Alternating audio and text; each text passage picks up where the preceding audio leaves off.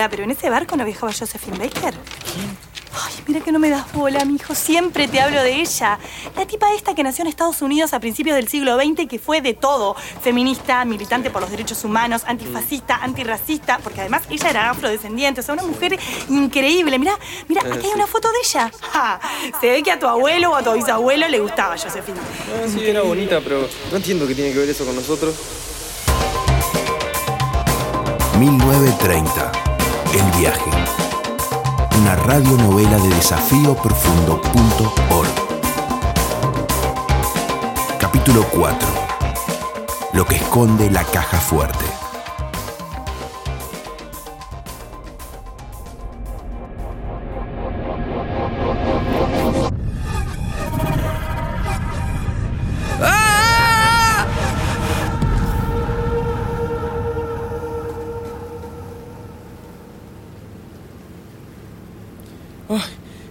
1930 ya, otra vez. Ah, ¿Y los gemelos? ¿Cuánto tiempo habrá pasado de que me fui? ¿Qué? Me sonó el celular en 1930. Ah, es un audio de Fede. Javier, Javier, te vi desaparecer. Fue un viaje, bueno, literalmente un viaje. Es como que te absorbió la foto. Bueno, no sé qué hago mandándote un audio, son los nervios. Fede, eh, bueno, no sé, escuché tu audio recién, pero no, sé si es que me llegó cuando viajaba en el tiempo o, esto funciona, no, no sé qué pasó. Te mando este mensaje y si te llega porque la vida es maravillosa, pero estoy en 1930. Te mando una foto para que veas el barco. Bien, si esto le llega voy a ser la primera persona que envíe un mensaje por celular antes de que exista el internet. Para vos, Bill Gates. Javier camina hacia la cubierta. Al salir se sorprende al ver un partido de fútbol en alta mar entre las selecciones que viajaban en el barco. De un lado al otro de la improvisada cancha se agolpaban los demás viajantes, entre los que distingue a los gemelos. ¿Le gusta el fútbol? Nunca había visto un partido en mi vida. Escuché algo, pero no lo había visto jugar. Ah, ¿Y ahora juega en Rumania contra...? Ah, el que los dirige es el mismísimo rey de Rumania, ¿no? Él ah. era... Eh, digo, eh, es el DT de la selección. ¿DT? Hablas raro. Pero qué bueno que apareciste. Luego de que arreglaste la turbina no te vimos más. Teníamos miedo de que te haya pasado algo. No, es que me fui a lavar las manos porque las tenía todas engrasadas y tal, y los perdí, pero, pero acá estoy. O sea, lejos no me voy a ir, estoy arriba de un barco, ¿no? A no ser que viaje en el tiempo. Mira que eres raro, Javier, pero gracioso al menos. ¿Se te ocurre cada cosa? Tu hermano está fascinado por el partido, ¿no? Bueno, no sé si con el partido o con esa mujer de allá enfrente que la pasó mirando todo el tiempo. Shh, callate, Antonella, no te metas donde no te llaman. ¿Qué mujer? No puedo creer, Javier, que no la hayas notado. Aquella es muy rara, tiene como una belleza muy extraña. Javier repara en esa mujer que señala a Tomasino. Es delgada y elegante, de piel aceitunada, que contrasta con la palidez de las demás mujeres, vestida con un traje ajustado, blanco y negro, y con un escote generoso. La mujer se siente observada y se da la vuelta con discreción. Se queda pensativo un rato y entonces las miradas de ambos se cruzan. Es apenas un segundo, nada más, pero sin saber cómo, por qué ni para qué, basta para que ambos presientan que algo los vincula. Terminó el partido, Javier. Veo que también te quedaste hipnotizado con esa mujer. Sí, es que estoy seguro que la conozco de algún lugar, pero no me acuerdo de dónde. Algo hemos escuchado sobre ella. ¿Y qué escucharon? Que es una bailarina muy famosa. Y que parece que es un espía que sirve a Francia. Antifascista como debe ser. Se llama Josephine Baker. ¿Qué? Sí, y está en este barco cumpliendo una misión. ¿Esa es Josephine Baker? Javier, Abriste tanto los ojos que casi se te salen de la cara. Por favor, no seas tan evidente. Andiamo, salgamos de aquí que no, no podemos llamar la atención. Hay que tener cuidado y debemos estar alerta. No, no, espere, no me dejen. No puedo creer que esa sea Josephine. ¿Y por qué tenemos que estar alerta? ¡Shh! ¡Más silencio! Escuché que hablan con insistencia de alguien peligroso en este barco. Lo llaman... Mm, el Kaiser. ¿Y qué tenemos que ver nosotros con eso? No entiendo. Nada. Mientras menos sepamos, mejor. Lo que todos dicen es que hay que evitarlo, que anda en cosas raras y si se entera que somos polizones, nos puede complicar. Pero si no es el capitán, ¿qué no puede hacer? Justamente, Javier, obligarte a hacer cosas que no querés, para que no te delate. Si ese Kaiser es tan mafioso como dicen, Hay que tener cuidado. Nada más. Llegamos. Este es el escondite que encontramos. Te puedes quedar con nosotros si querés. A no ser que quieras ir tras Josephine Baker. Mejor que, que se quede acá cuidando que no nos roben la habitación. Vamos, Antonella, vamos a ir hasta la cocina a conseguir algo de comida. Ya se hizo la desmayada una vez. Ahora quizás pone cara de desgraciada y consigamos algo. Bueno, yo los espero acá. Josephine Baker. Fede se muere. Ella me dijo algo como que no estaban del todo seguros que ella viajó en este barco. ¿Eh? Me llegó un mensaje. Me acaba de llegar un mensaje. No lo puedo creer. Esto funciona. Ay, es Fede encima. Fa, le voy a escribir. Fede, esto es muy loco, pero parece que los mensajes me llegan y te llegan a vos. Te la hago corta y directa. Acabo de ver a Josephine Baker en el barco.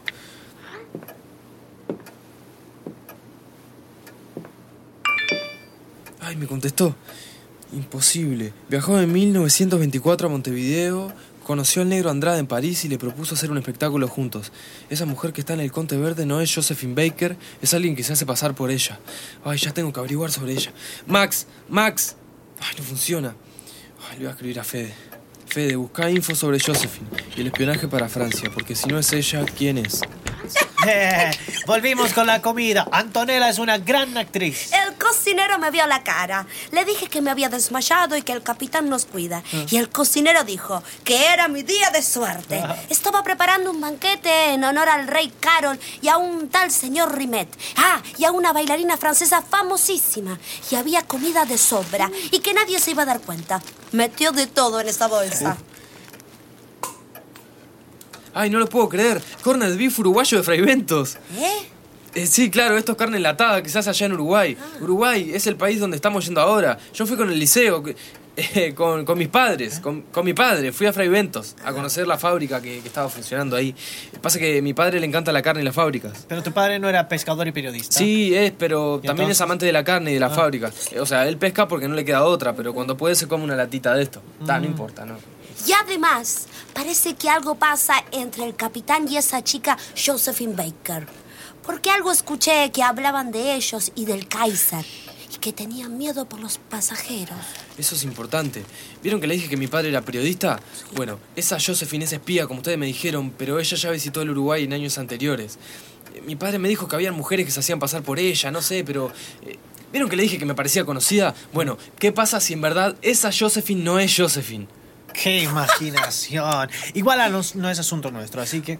Bueno, si les interesa, Josephine y el capitán se iban a juntar ahora frente a los botes salvavidas. Eso le dijo el cocinero a uno que estaba por ahí. Eh, vamos a escucharlo, pues puede ser divertido, ¿no? Terminan rápidamente de comer y los tres salen con sigilo hacia los botes salvavidas. Antonella y Javier van emocionados, mientras Tomasino se mueve con calma y en alerta. Al llegar al lugar ven al capitán y a Josephine hablando. Se escabullen entre los botes para poder escuchar de cerca su conversación. Hermosa noche, capitán. Y deliciosa la cena. Con invitados muy prestigiosos. Y no puede ser menos. Te pido que no descuides al Kaiser. No me fío de él. El Kaiser. No se preocupe. Usted sabe con quién está hablando. Llaman de alguien allá abajo. Descuide. Sí, se cauta, muy cauta. Por todos lados hay oídos, eh, no te olvides de eso. Es más, uno de los que acompaña al rey. Me fijé en él. Ya comprobé su identidad. Es un leal. Pero el Kaiser me huele mal a mí también. Últimamente muchos alemanes se están afiliando al Partido Ni Nacional. lo digas, ni lo digas. Ah, otro asunto. Quizás es una tontería, pero hoy antes de subir al barco, vi a una persona que me pareció que, no sé, algo peculiar. Yo vi lo mismo hoy en la cubierta. ¿Será la misma persona? La orquesta. Es hora de volver. Sí, Josephine, pero por favor, ten cuidado. Todo lo que sepas del Kaiser me lo pasás. Yo lo registro en mi cuaderno y lo guardo en la caja fuerte de mi camarote. ¿Vieron? Les dije, algo pasa con ese Kaiser. Lo están espiando porque le tienen miedo por algo. Parece un hombre peligroso, pero no sabemos por qué. Eh, pero sí podemos saberlo. ¿No estarás pensando en ir a buscar a ese Kaiser? no, no, algo mejor. Ah. Tenemos que leer las anotaciones del capitán. Ahí seguro que sacamos alguna pista de quién es ese Kaiser y qué papel juega hasta Josephine. ¿Y cómo hacemos para leer eso? Y vamos a tener que esperar a que el capitán se duerma. Esperan una hora prudente y salen rumbo al camarote del capitán. Al entrar, Antonella señala la caja fuerte Javier se acerca y trata de imitar lo que ha visto en las películas viejas en las que el ladrón mueve la rosca para un lado y para el otro hasta que suena un clic. Pero por más que lo intenta, no logra nada. Mira desesperado a su alrededor como si en alguna parte estuviera la clave. Y entonces repara en un conjunto de mapas y en un papel un poco arrugado que se asoma. Lo toma, conteniendo el aliento. Sí, allí está anotada la clave para abrir la caja fuerte. Al primer intento, no ocurre nada. Es que eso que está anotado no es la serie de números que la abren, es un código que debe desentrañar. Ok, Tomasino, pasame ese lápiz que creo que lo tengo. Antonella, gira la rueda por los números que te voy diciendo, ¿está? 8, 7, 8, 6, 5, 6, 4. ¡Sí! Tía, ¿qué hay adentro? Un cuaderno de tapas oscuras. Y bueno, este revólver. No, no, dame el cuaderno. La última entrada es del 22 de junio y por lo que dice el capitán sospecha algo del Kaiser y sus secuaces nazis. Y que Josephine está al tanto. Uh, hay una tercera persona señalada con una inicial. R, pero nada más. ¿R? Sí. ¿Y quién es R? ¿Qué, qué, quién anda ahí? ¿Qué? qué Siga durmiendo, capitán. Gracias, mamá. Bueno, mejor metemos todo adentro y nos vamos de acá antes de que se despierte del todo. Sí, andiamo, andiamo. Rápidamente, acomoda las cosas y vuelven a cerrar la caja fuerte. Los gemelos salen primero de forma rápida, pero Javier se demora. Antes de salir, siente el mareo y todo se desvanece.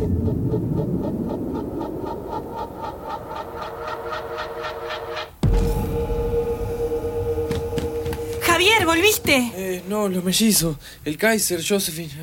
¿Estás de pijama? Sí, Javier, son la una de la mañana. Le dije a tu madre que me quedaba a dormir así terminábamos el cuento de inglés y fútbol. Por favor, contame algo. Soy toda oídos. Dale, sentate. ¿Tenés hambre? ¿Tenés sed? No sé, ¿cómo es viajar en el tiempo? ¿Trajiste algo de allá? Pará, estoy un poco mareado. Todavía no sé cómo es que vuelvo al presente. A veces me da miedo quedarme atrapado allá. Ay, no, Javier, Javier, todo esto es una locura. Lo vi todo. O sea, te creo. No, no es que te creas que lo vi, lo vi. Me vine hasta acá a esperar que volvieras. Y si no volvía, ya estaba pensando en cómo le iba a contar a tus padres esto. Por favor, contame todo.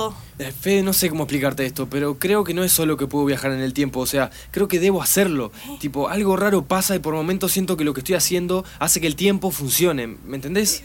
No, no, eh, más o menos. No sé, ¿Conociste a Josephine? ¿Es la verdadera? No, no sé si es la verdadera, pero lo que sé es que tengo que volver como sea, porque esa Josephine, mis amigos los gemelos y todo el Conte Verde rumbo al Mundial corre mucho peligro, y creo que yo puedo ayudarlo.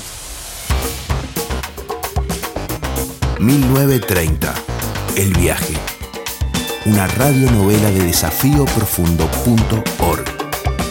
Una iniciativa del MEC, ANEP, UTEC, Secretaría Nacional de Deportes y Ceibal.